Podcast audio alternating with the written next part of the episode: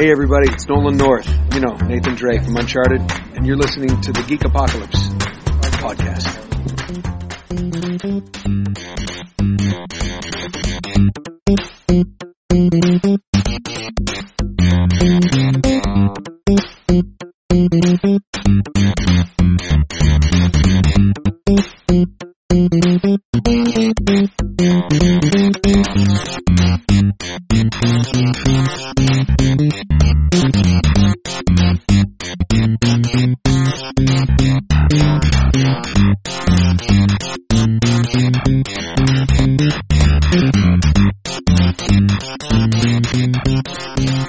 Hello everybody and welcome to a very different Geek Apocalypse podcast, because it is minus a guest, and you will hear that it's minus an introduction at the same time, and that is because I'm going to do, for the first time in a while, a solo podcast, which is basically getting the tangents and amazing, well hopefully amazing, I'll let you be the judge, uh, be having the ability to talk about some questions that have came to me uh, recently through Twitter and through emailing and various other things, and just say what's on my mind and give you an update about um, Geek Apocalypse in more wider context, uh, and uh, talk to you about some things that I've been thinking about and offer my opinion on some things that have been on the news, because I think this is good practice for me, because one of the things that I'm trying to do in my own life outside of this, even though it is part of it, is I'm trying to become a lecturer at um, Newcastle University, which is obviously where I'm from, northeast of England. And yeah, I'm really wanting to do that and have a subject or conversation about things on my own, obviously to an audience like yourselves. So I think this would be good practice for me. And also because of the amount of podcasting we do, as it being a weekly shows, that sometimes um, I, I might not be able to get a guest for whatever reason, because we try and get like, I, I sort of feel like we're on the sort of the, the uh, another tier, in the sense of we're trying to get sort of people that are well known for certain things. We're obviously not going to get, like, for example, David Kingsbury, who's a personal trainer of the podcast we just released. Uh, for example, he's a good example of where he has an interesting story, he's met people who are worldwide famous, um, and he's got some stories within that, but obviously we're not going to get the Hugh Jackmans of the world, obviously, um, you know, maybe one day we can, we, we can, we can dare to dream, um, so yeah, it's, it's fine, uh, and, and I would still, I still have, have local people on, and people I know on, because that's always interesting, because it's a good dynamic. Um, but yeah, so it's trying to find the, the right people really, because it's, um, it, it, and that leads me to what I'm going to, my first topic of conversation is I'm going to talk about podcasting, because believe it or not, it's not as easy as people think it is, and be able to talk for fifty minutes on your own is really not, um, uh, as easy as it sounds either. So I hope that that comes across in the stuff that I'm talking about. But in terms of, just to let you know, how it does work, if it's your first time listening, is that usually we have a guest and we talk for an hour, maybe two hours, depending on how well it is going or how the availability of people, and we have a conversation. And one of the things that I always wanted to do on this podcast is to have a conversation, as in like you're in a cafeteria and the audience is a fly on the wall, as in they're hearing, you know, like a good conversation between two friends. And having that dynamic with people that you don't know is hard. And I think that, to the first uh, subject about podcasting, is I think that's really un- ultimately the thing that people have a, a hard time grasping, uh, about how difficult that is to actually communicate with people for that length of time and to be interested. Luckily, that's my regular personality and that's really who I am, and I've been that way for a long time. So that's part of um, what makes it easy for me. Um, but just in terms of upcoming guests, just so you're aware of this, and to say welcome to people who may not be li- be listening to this for the first time, is the next guest we have coming up is Gunnar Roksen. It's nice that I get the opportunity to actually, I have time to explain. Is um, Gunnar Roksen uh, has been on before. He does Dark Angels um, and The Wild Hunt, uh, which are books, and he's uh, involved in Modiphius, which is Chris Birch's company, and Uh, he writes for them and various other things. He does a lot of independent stuff. So he's going to be on uh, talking about Broken Shields, which is what he's working on now, um, and also his book, uh, or an update about his books. Um, also, uh, Ken, who is involved in Broken Shields, apparently has done a huge bunch of video games and other stuff before then, and that's how he's got on board with the project. So he's going to be on soon. Uh, we've got Richard Kirby from the N H S, who um, has been on Mentally Sound, the other show that we sometimes do about mental health. So he's going to be interest, interesting because um, he's guest hosted that um, show before with me, and so I've never, but, I've, but with it being a radio show, you never get the opportunity like you do in podcasting to kind of talk about things in a broader sense, because that's what makes it appealing and makes it fun. So, so yeah, I'm really excited to talk to him in a in a, in a longer format. Um, so that's happening next week as well. My sister, which um was the original plan, was her to going to be on around about my birthday, but she couldn't come up for work reasons. And then the next time I saw her, it felt kind of like weird. I only saw her for a few hours and be like, "Who do a podcast?" Even though I haven't seen you in a while, so. We maybe, the plan I'm hoping is that I get the opportunity to have an hour with her in, uh, around Christmas time, because obviously, as people know with Christmas, you spend a great deal of time struggling to find anything to do. So, and the fact that I'm obviously going to be at my parents and my family over the Christmas period, um, I, I think that would be fairly easy to achieve. So that's the current plan in terms of my sister being involved. We're obviously going to be doing a lot of hosted stuff. Um, we've also got... Well, also the plan is to get Jason, who was one of my favourite interviews on Mentally Sound, the other show that we do, who is a um, Iraq and Afghanistan war veteran, and we only got about eight to ten minutes to talk to him because that's the usual segments you have in radio. So my my goal in that is to have him on longer to talk about his experiences, and he talked very eloquently about post-traumatic stress disorder, which my friend Ricky has. Um, and yeah, it's just it's it. I think as well, if if if Christmas has a purpose, even though it has, kind of it has kind of has become like a hallmark, spend a whole amount of money. Um, it's it's lost lost its traditional thing, and they can argue if you're not religious, really should you be? You know, yeah, that it's kind of we've took it over as a holiday as opposed to I know it's supposed to be the season of goodwill and stuff. So if it is, if you look at it in that sense, then we should also be reminded of people who have had, who are in much more difficult circumstances than than than than than, other, than people like ourselves. You know, we have first world problems as opposed to um to problems of like a, a country in war or, or having hunger or no shelter, which we all have. So it's a, I guess there's a little bit more about being grateful over the festive period. Um, and so certainly I feel like having an ex-war veteran on to talk about them experiences is not only interesting but important and relevant for the time. So hopefully we'll get an opportunity to talk to him uh, in December, which would be really exciting. Um, so yeah, so that's what's coming up. Also, I should like to reiterate that Geek Apocalypse is... There's some people have been confused by this, is that Geek Apocalypse currently as it stands is just me, in the sense of it's my freelance company and I run it, and I have obviously some help with with uh, coding with the website and, and stuff like that, but um, I tried to expand it a while ago um, and people weren't as committed to the goal as I was. Um, I also, for people who've never listened to this before, are aware that I have bipolar disorder, which... is a nightmare for me, and it affects my life on a regular basis. So having the ability to be motivated and energetic to do things is incredibly difficult, but I try my best. Um, and I feel that, like, I've done quite well, all things considered, to have done at this moment in time. I have thirty-six episodes, I've done one hundred thirty-six episodes, we've done thirty-eight shows this year with one month to go. Um, So we're we're looking um and and um I have about ten episodes in the in mind uh, as of this recording, which I'm recording this on the twenty-ninth of November. So um so yeah so so a lot to think about. Um so. Uh, so yeah, so sometimes I'm not prompt with putting the podcasting out. One of the things that I'm thinking of doing, which I hope I'll be able to do, is to put the podcast out on a particular day. Um, and I should say, um, so what day that what day that will be, I am not quite sure. Um, but we'll see how it goes. Um, my plan also, my plan also, um. Uh, so in that sense, just to let people be aware of how to contact me, 'cause that's another thing that people always kind of not sure about is if you go to if you tweet me at geek underscore apocalypse, you can obviously follow us as well, where we talk about um we I I will tweet about uh, articles I read. It is a personal Twitter, as and I write personal stuff on it too, so it is kind of me. But we also like you know tweet the new episodes, and if you subscribe on iTunes, you'll get that you get the podcast through iTunes quicker than um, me uploading the website, which is something I, I need to do as well. But like I say, it's only me. I used to have a full-time Twitch schedule as well, and it just reached a point where it was too much for me to do on my own. And currently I'm trying to find uh, the idea about getting sponsorship for the show, um, because it is getting more and more expensive to have the space.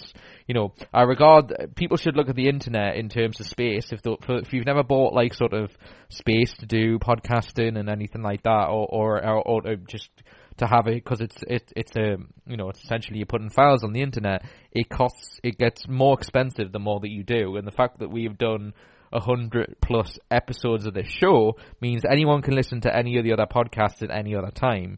Uh, means that it's going to get hard. It's going to there's more and more downloads and more and more people listening as as as I go on, and that gets obviously harder and harder and harder and more expensive each time. And if we're not making a regular source of income, which we which is hard to do with, especially when you're doing free content to begin with, that's really really hard to convince people that like, oh, if you're really enjoying this podcast, which I know a lot of people listen, is to turn around and go, oh, can you give us a small amount of money per month? Or can you donate to us? Or can you buy one of our t-shirts or whatever?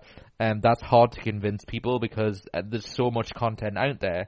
How you've got to basically decide that this is the num- your favorite podcast. Which, um, as someone who listens to podcasts all the time, I listen to so many. Like I listen to Joe Rogan, uh, Wrestling Observer, Nerdist, and and you know people might think I'm crazy for suggesting other podcasts to listen to, but I'm a fan of podcasting. That's the reason I got involved in the first place. So these people, like Nerdist in particular, are the, are the was the podcast that really, you know, um, got got me interested in it. Oh, well, Ricky Gervais earlier being, I guess, sort of from, from, from England, that was the first time I'd ever heard the phrase podcasting, and just basically meant an online radio show, essentially. So um, it really, it really interested me and got me involved in the process to begin with. So there's a lot of options out there. So like, for example, if you did the whole Amazon thing where if you type in our podcast name and we get ten percent of your order or something like that, that's remembering that we have that, whereas there's about one hundred other podcasts easily that have the same option of the, the affiliate program where they'll get ten percent. So who do you decide to click on the button for um, to to do that, to get give the ten percent to? It's the same problem uh, than than you know it's, it's having having a sponsor from the same person um creates that issue. So that's why sponsorship, when it used to be in radio shows way back when, used to be that you could get any sponsorship from like a local place or whatever, but it being worldwide, they they make the very valid argument of that it's not beneficial to sponsor a show that's worldwide, because um if they're not a worldwide company, what's the point? Um, which is a very fair argument. So it's finding someone that has a worldwide potential or is willing to do- give a certain amount of money per sponsorship that the audience doesn't have to pay for the content. Um, but that's the current setup on the internet, which makes it difficult. So, so anyway, so yeah, so that's what's, so that's why um, if you are annoyed by the fact that it takes forever to it, you know, there's periods of time where I don't put podcasting up. That's the reason why, um, is is that you know getting my own life in order, and sometimes I have to take days off to recover with my health issues. Um, so so it's not always sort of guaranteed in that sense, but I do try my best. I think that's the best I can phrase it. So, um, in so yeah, so as I'm saying, so the stuff I wanted to talk about in in relation. So for example, I've already touched on this, is podcasting, and um, it's going through an interesting thing right now where, because, you know, I'm I'm currently holding a microphone up to my mouth to talk. Um, I have a, a, a expensive laptop, which is irrelevant in the sense you can do this with any sort of laptop and any free software like Audacity. Um, you can just sit and record Um, a podcast right now um, and dedicate an hour and just sit and talk about things.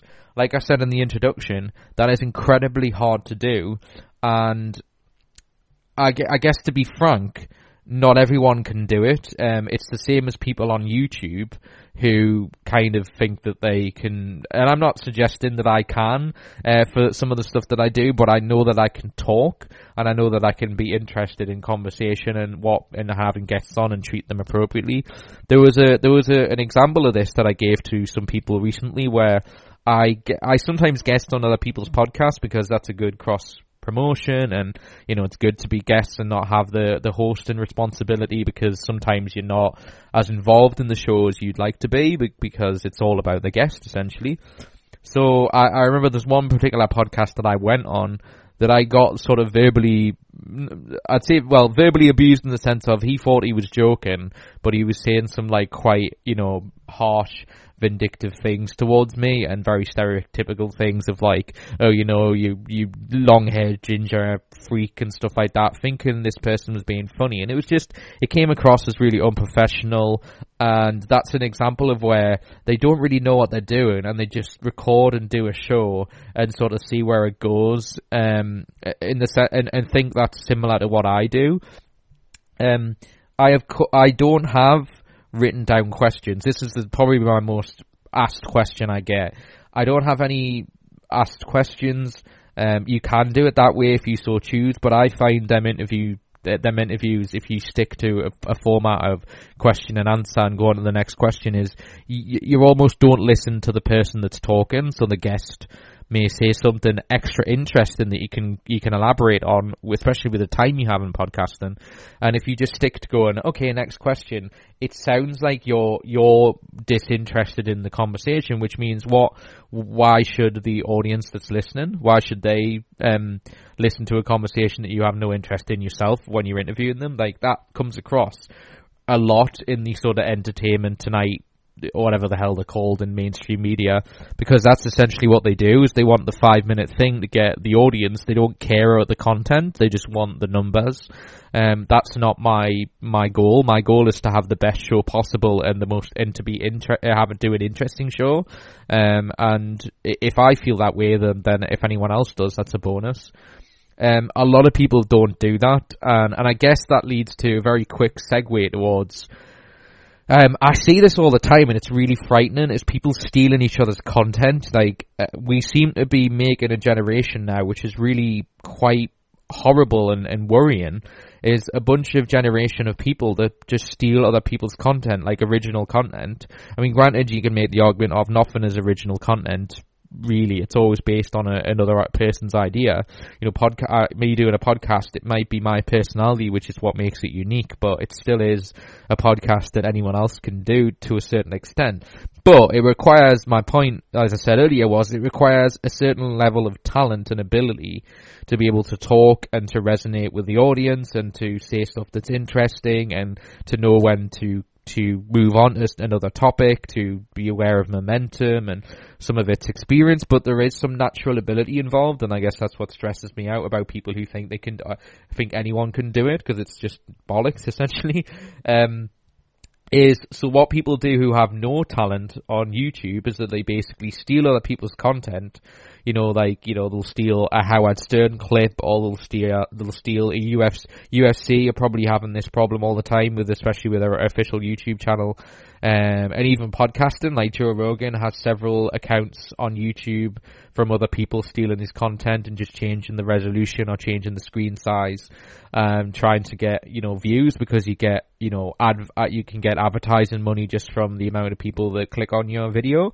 Um, and I don't, YouTube, YouTube claim they do enough, but they mustn't do, they mustn't do in terms of, because their business model is, no matter what they do to change it, the people find other ways of getting around it. It does sacrifice the quality of what a lot of people upload, because, you, like I say, they'll change it to half a screen size, and it is not fun watching that content. And I always, if I can find the official version, I will do that. But the problem is, there's people who, my point is, there are people who don't care about stealing content, even though if you did that in any other medium, it would be illegal and against the law.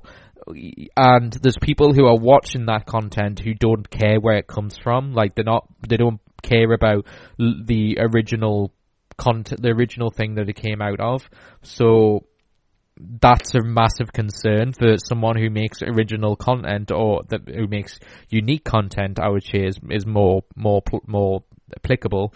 Is that yeah? Like that's a really huge problem, and we really should care about how uh, how a generation think that that's okay. Like I actually saw like an advert for a guy whose YouTube channel where basically said being the number one in stealing content. You know, if someone used the word stealing, stealing is such a negative connotation and such has such negative consequences. And again, like I say, it it it gets into like the law uh, when you say that phrase. Is that the fact that they even say that in their advertising shows that they just don't care and they think that it's all right to do that. Um, there was a famous story I read once in the podcast in the podcasting world that I listened to about a guy on Instagram. Uh, so it, was, it, was, it was something Jew, I seem to remember. Um, and uh, they mentioned this on Nerdist that basically he stole comedians' jokes and didn't quote them on like Instagram posts, and he gained such a following. Like I don't know. Uh, it's irrelevant in terms of getting this accurate to make the point, but let's say two million people uh, followed his Instagram account. He was getting then he then started to get paid by companies to advertise on his Instagram, like a lot of celebrities do. Um, and you know the comedians who are going out and making far less money with their content that they work hard on and write and and and. and develop and, and get better with, um, they're, they're, he's seeing the end product of that and stealing it and taking credit, um, like Carlos Mencia, that famous comedian who did exactly the same thing where he just essentially stole jokes um, and didn't do any original jokes of his own. That's wrong, no matter how you slice it. And yet, there's, I remember people. There was people who were defending this guy on Instagram, um, saying, "Oh, what he's doing, nothing wrong. It isn't doesn't harm anybody." And it's people who are just not in the know, and they don't realize the the massive effect it has on people like me, who who whatever you think of me, like taking the the taking risk aspect of of doing an original show and you know working their ass off to try and get off the ground and do something from scratch. That's not what they're doing. They're just stealing content and taking credit and taking money. Um, that's that's just really not great, uh, and and it's it's essentially wrong. And like I say, in any other medium would be illegal. So that's like something I really wish that we could change. And I guess the way you do that is to try and discourage people and and punish people a lot stronger in terms of in terms of them doing that. Um, uh, people seem to just turn a blind eye and sort of think it's uh, it's you know the people see it on internet and go, oh, that's wrong, but they don't do anything about it. They don't complain. Um, the, and and and they complain when they get. I've seen so many people as well on their YouTube accounts and stuff complaining that copyright is being stolen. Like, oh, I got copyright thing. That's bullshit. And you know you get all these people on YouTube comments going, oh, I know what you mean. That's a disgrace. And I. I mean, the one thing that it sounds like I wouldn't agree wouldn't agree with this, but then if you get content that isn't available and people have gave it give it access on YouTube or something, I am I, I agree with that because I think it's the company's responsibility. Um, like the they should be like for example, what, what I mean is is if you see an old B B C clip, B B C annoy me in this in this sense because they don't care about their back catalogue, which is an they have an amazing you know collection of programs that are just sitting in a database, and they just they just are lazy enough. They're not like you know Channel four where they're not like putting a database up where you can watch a whole bunch of stuff. They're just letting all this great content just disappear from history. Now, that really annoys me, especially considering if people are paying, like, a T V license. Um, the, the, the, the, that should be part of the deal, frankly, in my opinion. So when you see old B B C programs that are, and some of them I admit that I watch on YouTube, or old Parkinson clips or, or whatever, or an old Match of the Day, or, you know, whatever, that I think is perfectly reasonable in the sense of that's what, that justifies why people go to the length of uploading stuff like that because it's not available anywhere else. That, that, for a consumer who wants to see that content, I would quite happily pay for a, a service like if B B C iPlayer became a, a, a database for a whole bunch of B B C shows and there was a separate where you can pay it and not pay the T V license, I would do that uh, if I got old content of B B C shows, because like I say, some B B C shows are amazing and I I miss some of them and I want to rewatch them, and if they're not available then I don't I, like I remember Will Wheaton once saying that like mainstream companies are encouraging piracy and and um and and losing, you know, copyrighted material being reused because of the fact that they don't make it accessible like worldwide, or they have all these restrictions, like, you know, when you go on American websites and they say you're not in the country so you can't watch it. I mean, that's just ridiculous. And I mean, why would you not want to have a worldwide thing? And the claim that it's to do with, like, you know, laws and stuff like that, well, it kind of shows how stupid the country is, that they're limiting their own companies within them to not get a bigger audience to make more money and revenue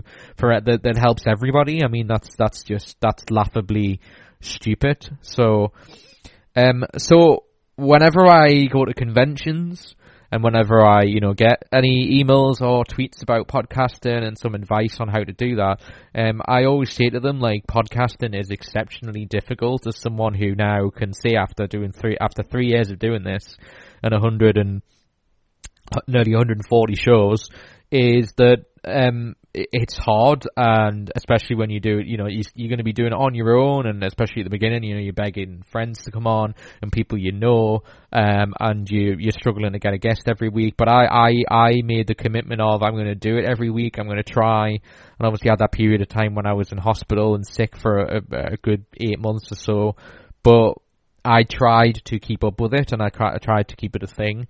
Um, and it, when I'm involved in it, I'm really work hard on it. And so that's, that's, that's hard to keep going with. Uh, and it's, it, it's hard.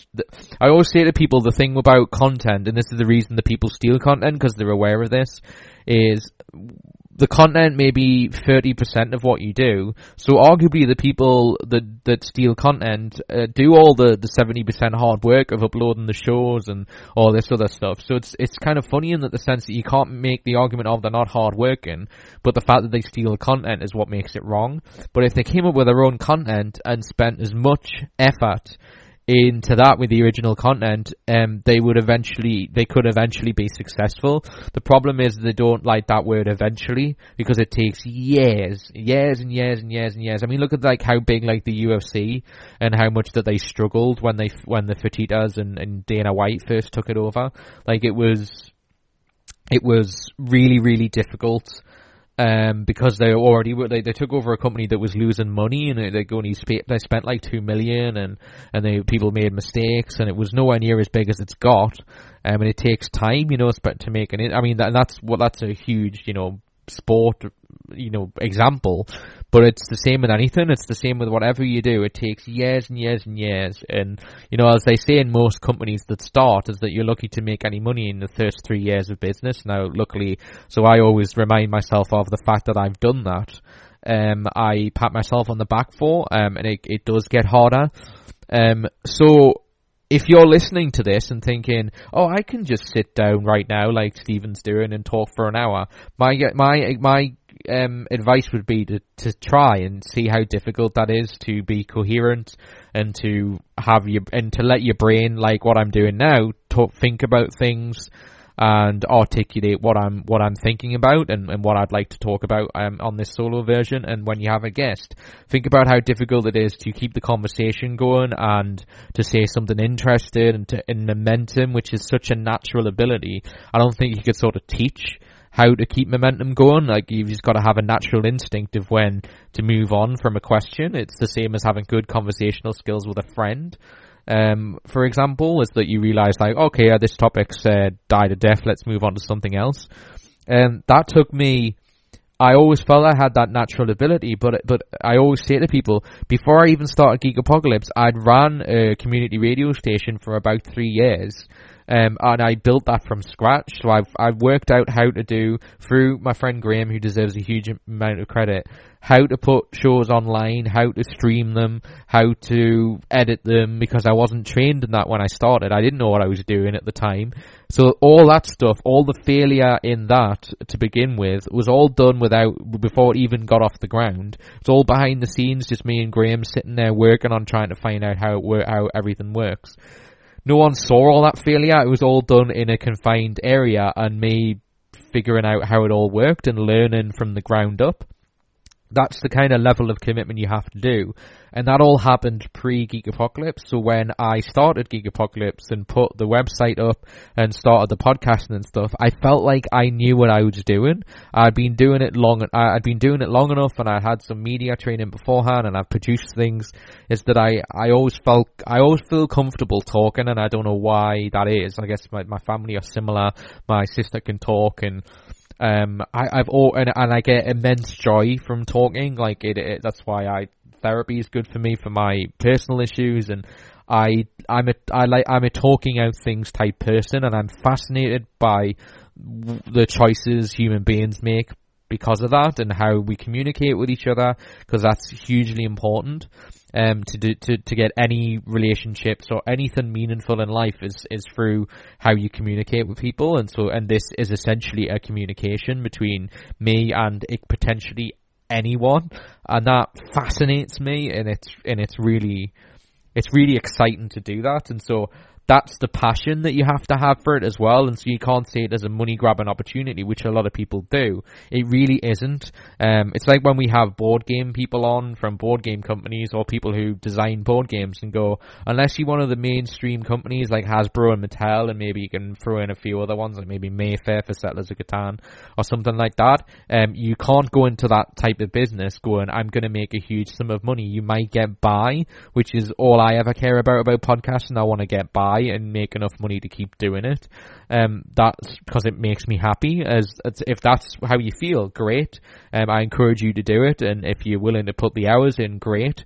But if you're not prepared to put the hours in and think that you can do it and think it's dead, dead easy, then you're sadly mistaken. And I've seen loads and loads of people try and do maybe two or three episodes of a show, or go, I'm doing podcasting, Stephen. Let's let, let I'll show you. How, I'll tell you how it's going. And then three or four episodes later, they give up because they they, they go, oh, hardly anyone's listening to this. Oh, I must be doing something wrong. Oh, this is too difficult. Um, you know, bearing in mind, um, and I was really happy about it at the time. I'll reveal it. Because it's been, you know what, it's like one hundred, as I say, it's one hundred thirty odd episodes later. The first episode, I remember when I first released it, and I, I don't know how long it was, let's say three or four days, it may have been downloaded and or listened to about three hundred times when I first released it, way back when, um, and I was and I was really happy with that. I was like, wow, like, that amount of people have, have, have um, it may have been more than that, I don't know, maybe it was three thousand, I don't know, but it wasn't, it wasn't, a, it wasn't a, a huge amount of people, and I was absolutely over the moon. I was like, wow, for something that I haven't had, you know, and I had a period of time where I didn't do the radio show, and it took it took a good six months to get Geek ready. Um, no one knew about it. It was just friends, and even if friends or family members just listening to it, then that's a start. And I I took the leap of I started doing it.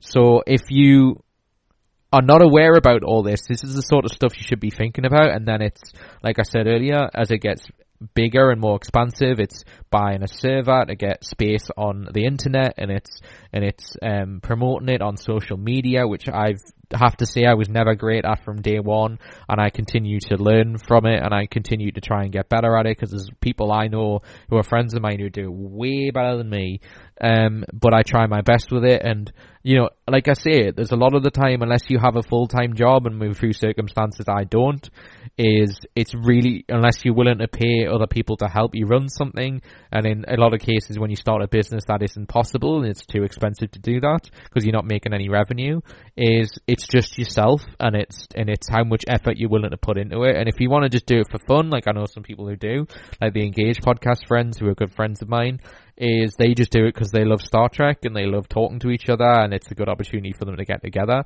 That I totally get, um, and that if that's if that's their model, then fine. Um, it just bears in mind that this is not my model, and I want it to be I want it to be successful enough just to keep doing it. If it turns out to be to the level of Joe Rogan or Nerdist one day, then then obviously I'd be over over the moon. Um, but I'm happy with where it's at. But so sp- finding sponsorship is the next uh, goal on the list of, of doing this podcast, and, and, and, and hopefully that'll happen sooner rather than later. Um, but in a nutshell, it is incredibly difficult to um to podcast. Um, but I have the time of my life when doing it. Um, I I I love it, and I have a passion for it, and I and I want I, you know I, I can't see a, a a time in my life where I would not want to not do it. Um, I love it dearly, and I love talking to people, and I love meeting new people. It's one of the reasons I think I was a good youth worker, is because I enjoyed meeting even new new um you know when I did a new class and met some new children, or met some new parents or new teachers to work with. um I loved every second of that, and I love meeting new people for that reason. So um I'm always willing to get when I get like I, I like it when I get a new guest, because I'm like, wow, this is interesting, and it tests me. And like, even when we get people who return, which is obviously quite regular, is that I enjoy that just as much, because I'm like, it's a challenge to to get more out of them than you did previously, and you try not to you know overlap with subjects that you've already talked to them about. So I love every part of I love every aspect of it. The content, like I said earlier, is about maybe thirty percent of, maybe even less than that, of, of what you need to do. The rest of it is putting it online and promoting it, and, and, and you know, putting it online and and editing it if you need to. And, you know, that's why, like, I don't, what you'll hear now, unless it needs to be turned up or anything like that, or there's something wrong in certain sections, um, this is just going to be uploaded as I do it, and it's all in one take. It's all what I think about, you know, because I know people who just stop and start, and they take their time, and I'm like, um, that to me shows that you're like sort of manufacturing it. You're like the, the, the monkeys of, of, of podcasting, and that you're a manufactured band almost, and that you're not being real, and you're not sort of talking to your audience like, you know, like I'm sitting down with you now on a table, and I'm having a conversation with you people. Um, they're the kind of podcasting I like, you know, like I like the U F C. Um, some of the U F C podcasting. I like Chael Sonnen's podcast. I like uh, Jim Cornette for wrestling. Um, I, I am because he they speak their mind like they do now. Um, and I just find it interesting. Um, so yeah. Um, obviously with the U K podcasting scene being the way it is, it's nowhere near as big as America, which is too much to get into.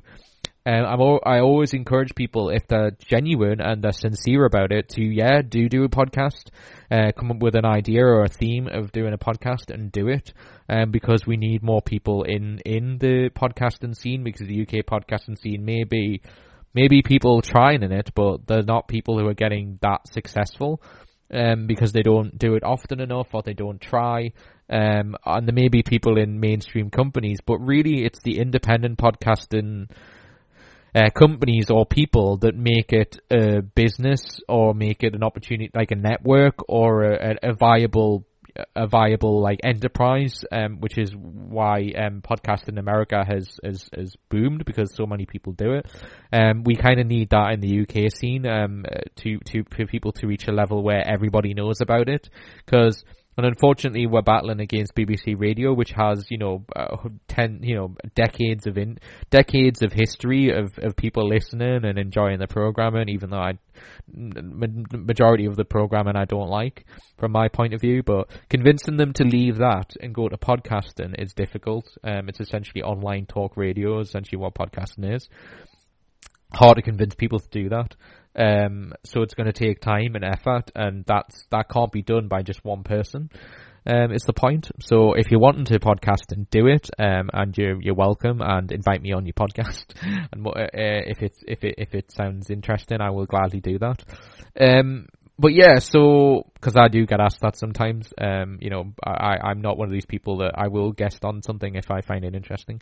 Um, is not that I'm like a big deal. I'm really not. But um, it's weird that people ask me that. But anyway, so um, board games. Um, this is something that uh, is in relation to. I read an article on Yahoo. Um, this is something else that was on my mind because I find this interesting about friendships. Um, is that. There was an article on Yahoo that basically said there was some research done at some university that basically said that they did research into how much do you think your capacity of your brain lets you think, how much, how many like friends do you think of and convey in your life in a meaningful way. And it was based on sort of the social media, like Facebook friends, of how many real Facebook friends are actually friends. And that, so that interested me in research. So that's one of the reasons I left Facebook in the first place, is that I found it very like sort of fake in that sense, is that you just kept you know trying to get more and more people friend requests to be on Facebook, and that it didn't really mean anything in the long term. Um and so basically said uh, no matter how many friendship uh, friends friends you have on Facebook, the amount is you only really care about like ten of them in terms of genuine friendships who you have the capacity to make time for. And in reality, and then they took it one step further and said in reality, in terms of your real life outside of the internet, you probably only have time have time or the energy to have about five close friends that you spend regular time with. And that fascinated me, because this is something I have been I've been preaching to even some of my friends who haven't. There's some some friends of mine who are having the same issue where they're like, "Oh, people don't care about me as much as I realized, and like, why don't they answer me?" and all this kind of thing. Is because a lot of people unfortunately don't care, and that's a really they they don't care as much as you want them to, and it's finding the people who actually do, um, who and and and. Giving them the time, because you they won't sort of disappoint you in that sense, because mo- majority of people will, because they're arseholes. Um, you know, as someone who was, you know, essentially dying in hospital and was trying to kill himself because of the difficulty I was going through, which I talked about on another podcast, so I'm not going to go into that now.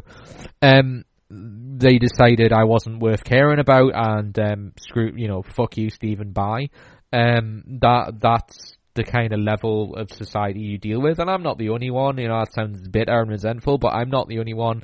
That happens so often, and I get very disillusioned and sad when, you know, people come to me and do the same thing, because I would never ever do that to somebody. If someone's willing to give you their time, that is the most valued thing they can give you, and quality time. I don't mean time as in like a lot of people would go, "Oh, I turned up, and I, even though I acted like an arsehole, I gave you my time." Like, you know what I mean? Obviously, there's a criteria for it, but ultimately, the, your time is the most precious thing, because it's the thing that's limited the most, is that we only have one life, the, well, in the sense of what you believe in, one life on this earth anyway, if you outside of what you believe.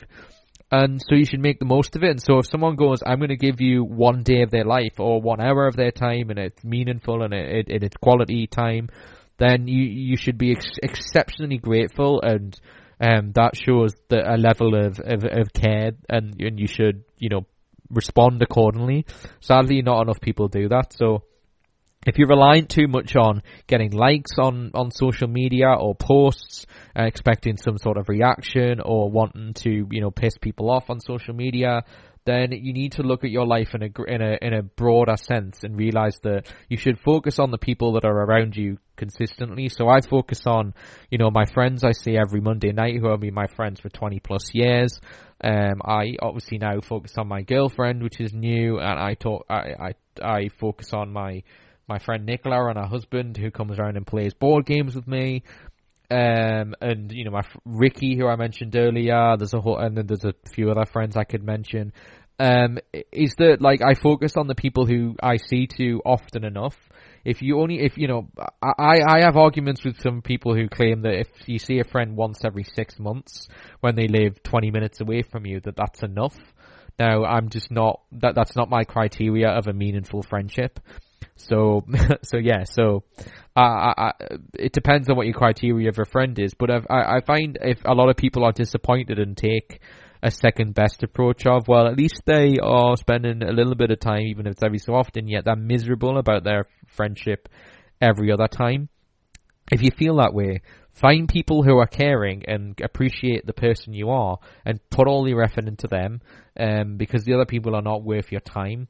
Um, but one of the things I, the reason I mentioned board games about this article, that I thought this is one of the beautiful things about board games. You know, I'm going to play board games after, uh, later, later this evening, um, as I'm doing this, as I'm doing this podcast.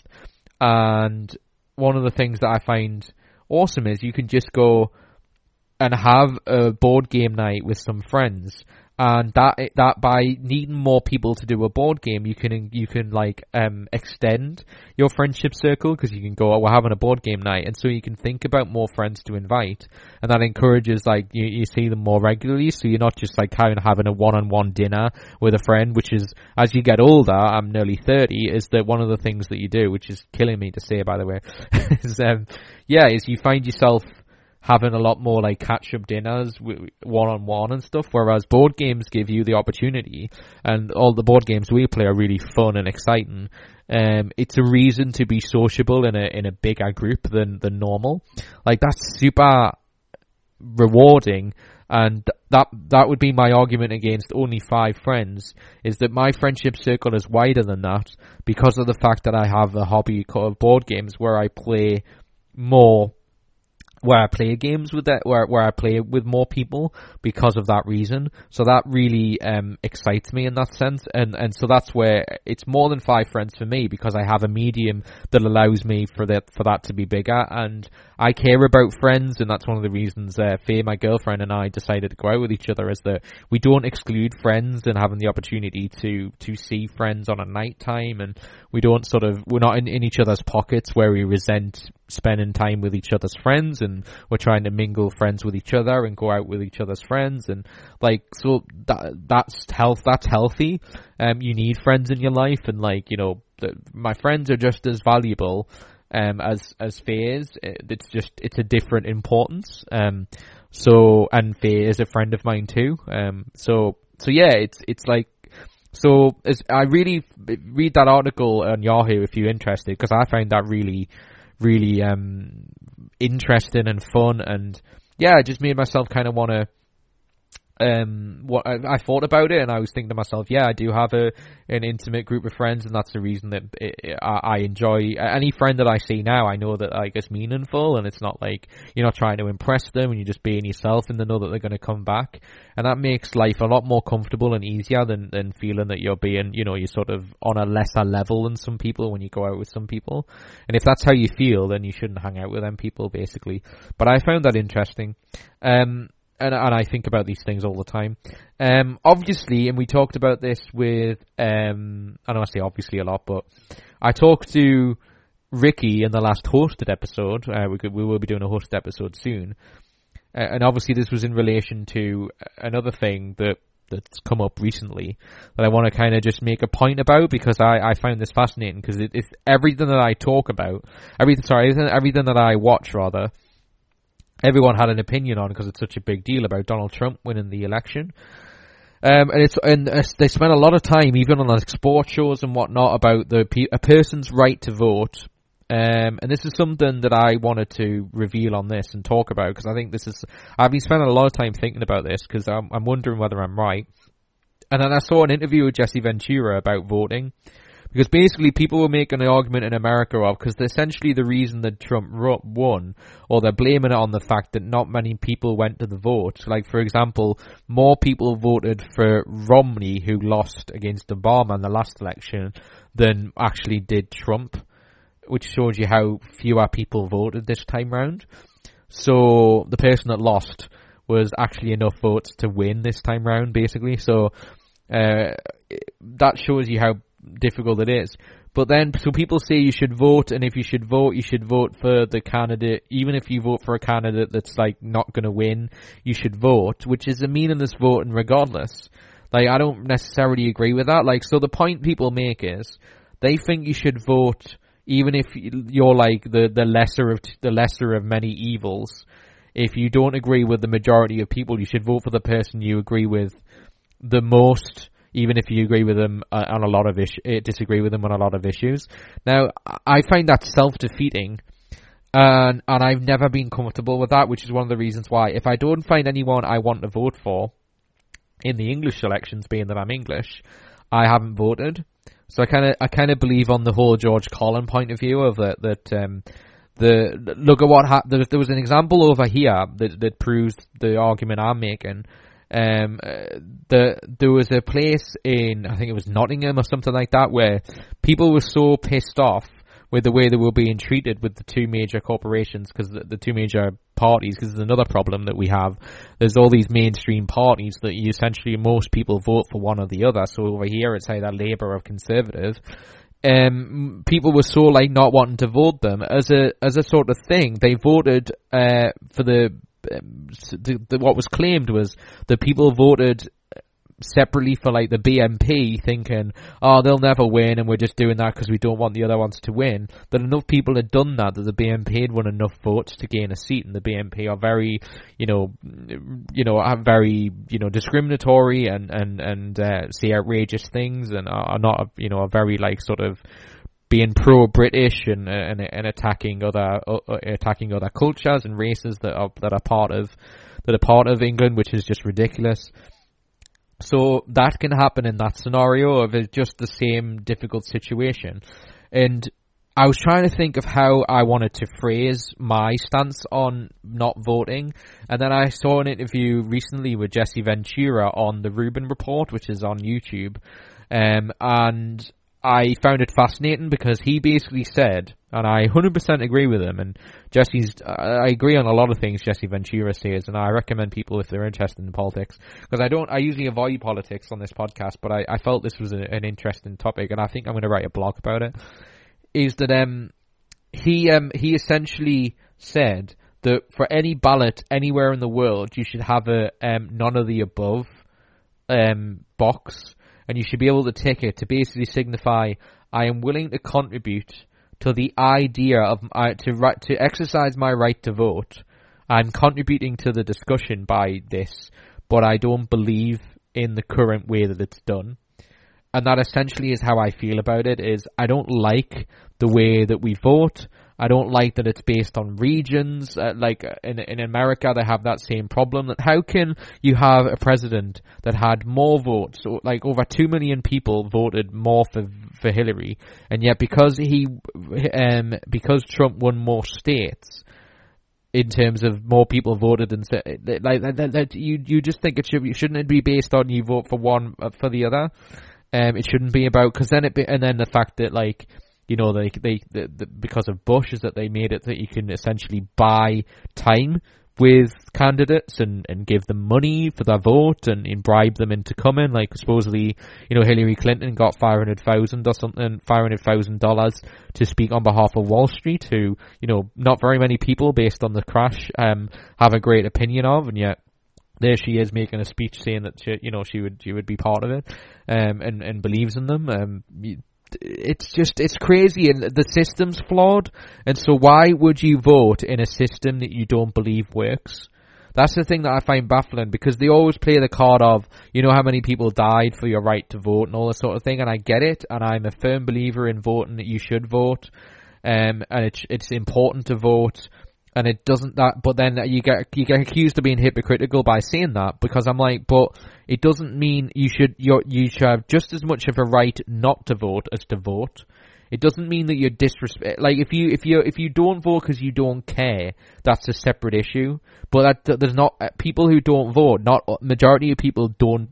That doesn't mean the majority of people think that way, and there are people like myself who just don't believe in the system, who who don't believe in the the, the you know, uh, like I remember Billy Connolly once said that when he travels around the world, one of the things that most disappoints him is the governments that you see that run these countries do not represent the people they represent as much as they should in a way that is acceptable or morally acceptable and all, whatever, however you want to frame it. They don't represent them um, at all well. And I, that, that's kind of sums up my stance is that, yeah, you should, as much as, and then they say that, like, there's other third world countries who would love the opportunity to vote, and yet, you know, we essentially gave, the Americans gave the Iraq the, the opportunity for a democracy, and then sort of decided to leave, and then look what happened, it became worse, because, like, these people have not learned, these people have never been, a, a, they've been, they've been dictated on for years and years and years, and you're giving them a democracy, and you expect them to understand it. It, it, it, It, that that's not how it works. Like we we, we the, the fact that's not understanding that we've had a decent period of time in these particular countries where we've lived in a demo, a democratic country. Like that's the way that we've been governed for years and years and years and years. Uh, that so that's why we're used to it, and that's why it's a problem for people like me to say it's a broken system and go, oh, well, you just want to get rid of a system that we've used for years. That's kind of the the way people justify that it's a it's a tried and tested system when it it just isn't working in the current time that we're in, that um and the people that represent us, that I don't I that, that it's it's it's not working the way it should be. So So it just needs to, the, the system needs to change. It's not necessarily the fact that we are democratic, because there are a lot of stuff about being a, a democracy that, that makes a lot of sense, that that that are the the the the the, the essence of that are that our vote and our and our and one vote, one man, one vote, and that our the individual's voice means something. Obviously, is a very noble thing that we want to keep, but it's just how we exercise our voice and our vote is the the system needs to change. Now, do I know the answer to that? I don't know whether I don't feel like I'm maybe intelligent enough to to to to have a a, a, a solution to what a problem is. But just being aware that there is a problem is is totally justifiable. So, um, I, I thank you, Jesse Ventura, for for for realize for letting me realize w- what my stance on was it, because I was struggling to come up with a way that made sense. But but there you go. So. You don't, so so that was, because, um, you know, Colin Kaepernick, who's a, a an N H L player, was getting abused for the fact that he didn't vote, um, saying that he ruined the system of saying that he wasn't going to, you know, stand for the national anthem. And, uh, you know, obviously, if you want to know more information about that, obviously type in Colin Kaepernick. I'm sure you'll, or if you're American, you'll know exactly what I'm on about, because I guess it's been on mainstream news. But anyway, so... I find that interesting. Um, I encourage people to vote, but if you think the system is broken, it, it, don't feel bad about not voting. That's how I look at it as. Um, but it's your own individual right whether to vote or not. That's the point. So, finally, a couple of quick things. Um, I heard about... I'm a huge U F C fan, and Conor McGregor winning two belts is, is pretty amazing. Uh, so if you're not into fighting, you're probably not going to like this little section, but um yeah and um I just keep hearing about this idea that he's going to fight um Mayweather, which kind of shows the mockery of, you know, the the, the the the the it's all about the money essentially, because as interesting as it is, and I would watch it, is it it's kind of a, a, a silly situation, and that basically if Mayweather goes into a boxing ring, he's going to get schooled by Mayweather, because, you know, it's it's a different discipline, and it's one fi- one part of fighting, and Mayweather is an undefeated champion.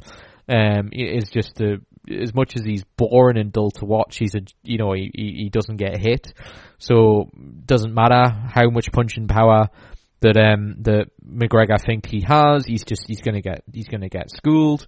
And if Mayweather went into a U F C ring, it would be the same thing. So they're doing it for the money. So part of it's just this, like, with just this thing of the feeling that we have no intelligence in that matter. That that's why they're doing it. Because there's a rumor that Conor's looking into getting, uh, is maybe with his time off, is going to do a boxing match, and he keeps calling McGregor out. So, um, um Mayweather out, sorry. So, um, I don't know, part of me thinks it shouldn't happen, but if it does, and it isn't a boxing match, then McGregor's going to get schooled. Um, uh, so they're doing it for just the money, and so I kind of just think that sometimes you get a lot of things where it's just like, yeah, okay, of course, if they do a U F C card and they they want it to be good enough that you will spend your hard-earned money on buying the pay-per-view, I get it. But when you start getting into things where it's like sort of exhibitions or or whatever, it, it, it there are just, it's literally screaming out that they're doing it because they can get, in in some cases apparently Mayweather can get a, a, a I don't know, like a, an eight figure salary or something ridiculous, you know, it's ten million plus or whatever, or, you know, might even get to one hundred million or something. It is, it's it's a little ridiculous. So yeah, so that's my view on that. But um, I did watch the Conor McGregor um, Alvarez fight, and um, it was it, it, McGregor is amazing. And uh, people who keep people keep doubting him. That's the other thing that I kept see- seeing. All these like U F C fighters, he goes, oh no, eventually you're doing that, and like he beat a guy at one seventy when his regular weight is one forty-five, and that's a big deal. And he goes up and rematch. Does you know he, he manages to figure out a way to beat Diaz. And then he goes to fight Alvarez, and then basically he's like, oh, and he and he beats and he makes him look like he's not even close to a world a world title champion. Um, it, it was just it was just it was insane how good he was, and he made him look like an absolute fool. So maybe people will stop, like, you know, betting against him now. Um, finally, one quick thing that I saw that Cards Against Humanity guys were doing, um, uh, which is uh, going to lead me to ranting about. Um, and I'm a huge, just to, just to clarify, and I mentioned board games, I am a huge board game fan. I've had several people on the podcast who run board game companies, and I will do in the future. We just released one with about Dark Souls board game, which I can't wait to buy. Um, is is I like Cards Against Humanity. It kind of kind of became old quickly in the, you know, you play maybe a couple of months of playing it every now and again, and it's just like, you know, all the cards, and it just isn't as funny anymore, and so you don't play it really anymore. I haven't played it in such a long time, but I do like it as a game, and I, I, I have a very wide open sense of humor. I like rude humor. I like sometimes, you know, because it's it's a joke, so even if it's like offensive to other people, you know, I, I like I like Frankie Boyle. Um, sometimes you have to. It's all mood orientated for me. It depends what mood I'm in, but in general, I'm like, if you know it's a joke, you can pretty much say anything. Um, so I I I like Cards Against Humanity as a concept, as a game. I'm not against them doing the game at all. But this idea that they keep coming up with these stupid ideas for Black Friday. And so the one they did this time round, the one they did last year, was they went, oh, donate money to us and make, uh, and we'll, we're going to give you nothing. So essentially a donation is to give it to the guys who make Cards Against Humanity. Now, again, like I said earlier, when you start running a business, it doesn't mean that I'm entitled to get this money. I'm, I'm speaking on behalf of people. But when you run a, like anyone who does any sort of independent company, is that if you are trying to find a way to make a viable business and to have people spend their disposable income, having all these gimmick ideas of giving them huge, a decent sum of money to do nothing and sort of claim it as a joke and all this kind of thing, it, it, granted it, it it's essentially as a donation, it's just silly. And I get that they're doing it as a joke, but then there's people, it's like, you know, can't you spend the money in a more wider sense? It's these, it's like people, that to me is a sort of similar thing as someone on going on a Kickstarter pretending that they've got a project they they which has happened before, you know, generate a huge amount of money and then just take the money for themselves and find a way of saying that it didn't work out. Like that, that which, you know, I, I have a couple of Kickstarter projects that I've donated to that I'm still trying to find out what the hell's going on with it. Um, that's really annoying and and and wrong in in many a sense. But and I'm gonna say that it's just a joke and essentially it's a donation, so technically they didn't do anything wrong, which is silly. But I was willing to kind of go whatever. But then this this this year they decided to do this thing where they just essentially said you can. Um, you can donate money, and we're going to get a digger, and we're going to dig a hole, and going to dig a hole in the earth. Now you know, like, oh, it's just a joke, Stephen. It's just a gimmick. But when they raise like hundreds of thousands of dollars for just people to just basically dig a hole, and they're going to keep digging, isn't it just they're doing it to generate money, and they just think, oh, one of these days you're going to like wake up and go, that's funny, we digged a hole. No, it isn't funny. Um, and you know, and and.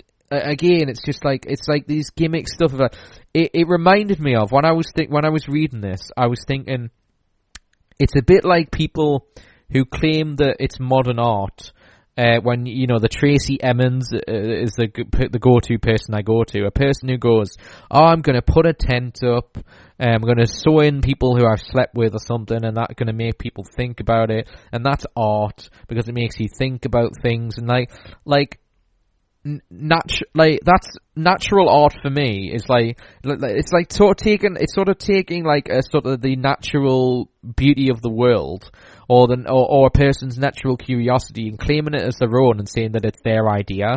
You know, it's like going out to a skyline and going, well, look at me now. We're gonna like claim, I'm gonna go and claim a, a section of sky and go, oh, it's art because I, you know, realized its beauty, and like I'm gonna I'm gonna charge people to come to this spot on Earth to see the sky because I think it's the most beautiful sky. Oh, but it's art if anyone says that it's a stupid idea or that it's not remotely talented at all. It's claiming a natural thing and going, oh, it's the way that I view art or whatever it is. Art should be something you create, as in something that like you actually have a talent for, that, you know, it's like you, again, it's like sort of st- to me this is the same as, like I said right at the beginning of the show, which is a nice way of ending, is to turn around and say that it's that taking someone else's idea or show or content and and just, oh, I did better at promoting it than you, which means that I, that that that, um, that it that it's oh it's it's mine it's mine because I did better with it.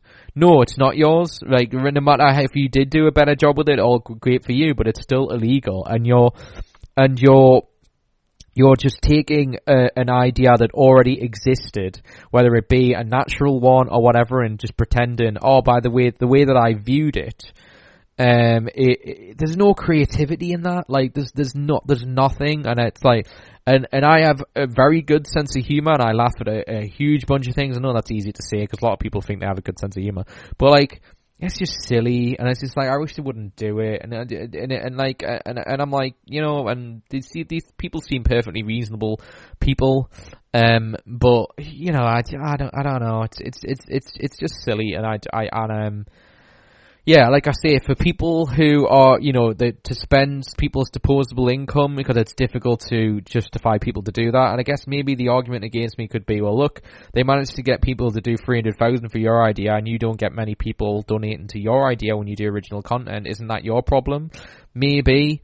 Um, but I still think the idea, like, it's, it's stuff like that. If so many people do these sort of gimmicky things, the same as people who just, you know, there's people who go on like Twitch, for example, who just sit and who just sit and say, "Give me money," and people think that's so out there and wild, and it it it, it reaches a point. Like, if if enough people do that, is my point. And I like the Cards Against Humanity game, and I like I've got no problem with them making money for a good idea like that. Is that just if people are doing it for just essentially doing nothing or flashing or, you know, it's just like, where does it end? And then it's just like, people who are doing original content are not going to get a chance in hell of making enough content that people can be proud of and think that is good. And it's just all this about stealing money. It goes back to like that word stealing that I said. It's just stealing money for people who are willing to go, that's a good idea, when, like, you know, when really we could make a huge difference and have, we could we could steal the power from the television companies who decide what we watch on T V, which a lot of it is shit. I mean, like, let's be frank, it is, it's terrible. And we have an opportunity, we could have an opportunity to, you know, like all the original YouTubers who took ages to get, you know, a following and are still sort of trying to make money every, every week, every time they do a show, is that, like, they're doing something really meaningful, and we can make it as powerful as we want it to be, but only if we actually, like, encourage people to see it and contribute to things that make, that, that, that, that are, people are working their arse off to do something original. Um, and it's just, that's not original. I'm sure that's been done before. And so, I, I don't know. I, I, I know that, like, maybe just like I looked at it wrong and realized I've got no sense of humor with it, but it's just like, you know, come up with a, come up, come, come up with a new game and I will buy it and I'll buy it. And then that's, that, that would be all, that would be fantastic. But, you know, all these gimmick stuff is just foolish. And like I say, there's so many people who are on different formats on the internet who are just making money doing very little. Um, and it's just a little, um, annoying to, to be frank. So uh, anyway, so that pretty much covers it. Um, all I like to say is that obviously if you enjoy listening to me rant and do some solo stuff, I'm not going to do this very often. I just decided I wanted to do it now, and I may not do it for a while. I mean, I didn't. I may, probably may, may even do it ever, ever again. But if you like what you hear, like, thank you for listening to me solo ranting about various things. Um, obviously, uh, with hosted ones, I'm going to have Ricky, uh, is back, going to be doing some more hosted stuff. Like I say, uh, Gunnar Roksen, who is a right sci-fi writer who does Dark Angel and The Wild Hunt ga- uh, books, which are really good. I have, I have both copies. And also, um, writes for Modiphius Games, uh, and he's writing Broken Shield right now. He's going to be next on. I'm about to, uh, I'm going to actually interview him in a couple of days, actually. And he, and also involved in that project, Ken. Um, I don't know the guy's second name, actually. I've just been told he's called Ken. And yeah, he's apparently he's worked on some video games in the past, so I'm obviously going to be talking to him about that. And obviously, if you're listening to this and you haven't listened to anything else, obviously, uh, um, yesterday, obviously the day, or today actually, um, I released um, David Kingsbury's podcast, which is the personal trainer for Hugh Jackman, as well as um, Alex Hall, who does the designs for the Dark Souls. Dark Souls board game, which is going to be available of April of next year, because they've got all the Kickstarter stuff to worry about.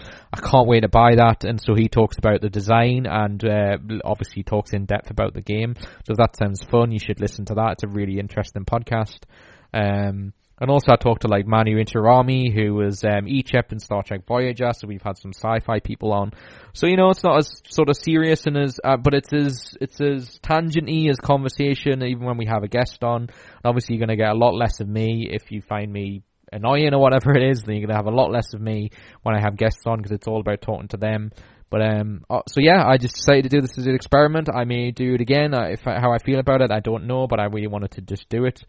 Um, like I said about the right to not vote or whatever, I'm considering writing a blog about that, which is going to be on geek apocalypse dot com uh, soon, hopefully, if I do do that, which I most likely will. So I'll have a look at that when it comes out, and I'll obviously, if I might put a, a link in the description, if I put it, if I if I write it before I release this. But yeah, just huge thank you for people who are listening and support the the the, the show. If you uh, want to follow us on Twitter, that's at geek underscore apocalypse on the tweets, and um, obviously on iTunes, if you type in Geek Apocalypse, which I'm, most people I'm assuming are listening to this on that. If you want to subscribe to us, you get the episodes way sooner than on uh, the website, so that's the best way of getting the content as soon as it is released. Uh, huge thank you guys. Obviously my name's Stephen Hesse. Um, thank you so much for listening, um, and obviously tell people about it, because obviously, like I said earlier, like I've said throughout this podcast, the support of the people listening is what makes the this go round and has the opportunity to grow and develop. So obviously let people know, and as I say, if you if you're willing to donate to us, we have a donate button on the website, and um, we also have um, which is on the bottom right corner, I think. And um, we also have a, a, a shop where you can buy some memorabilia, which is on that site as well. Obviously, you click on it, it'll take you to the, the, the, the website uh, section where you can buy some shirts and stuff. So if that sounds fun, obviously every little helps, as a well-known um, supermarket chain in the U K says. Um, and it really does in this case. So um, thank you so much for listening. Um, and uh, we'll be back very soon. And the next what podcast we're going to be releasing, like I say, is with Gunnar Roksen. And obviously listen to some previous episodes, because obviously we've got one hundred thirty of them. So there's thirty plus of them. So there's way a lot to listen to. But that's it for me. Um, I'll end the podcast like we always end, in the words of the great B-movie robot, Josh Crash and Burn. And also, if you want to talk to me through email, it is Stephen with a V, Hesselwood, H E S L A W O O D, media, M E D I A, at gmail dot com. If you go to the contact page on uh, Geek Apocalypse, uh, if that's too difficult to write down with how fast I've said that, if you go to the Geek Apocalypse and talk to contacts, you can email me through that, and I will try and answer uh, as, as quick as possible. Uh, huge thank you, thanks guys, and I'll speak to you guys very soon on the Geek Apocalypse podcast. Thanks a lot, guys, bye.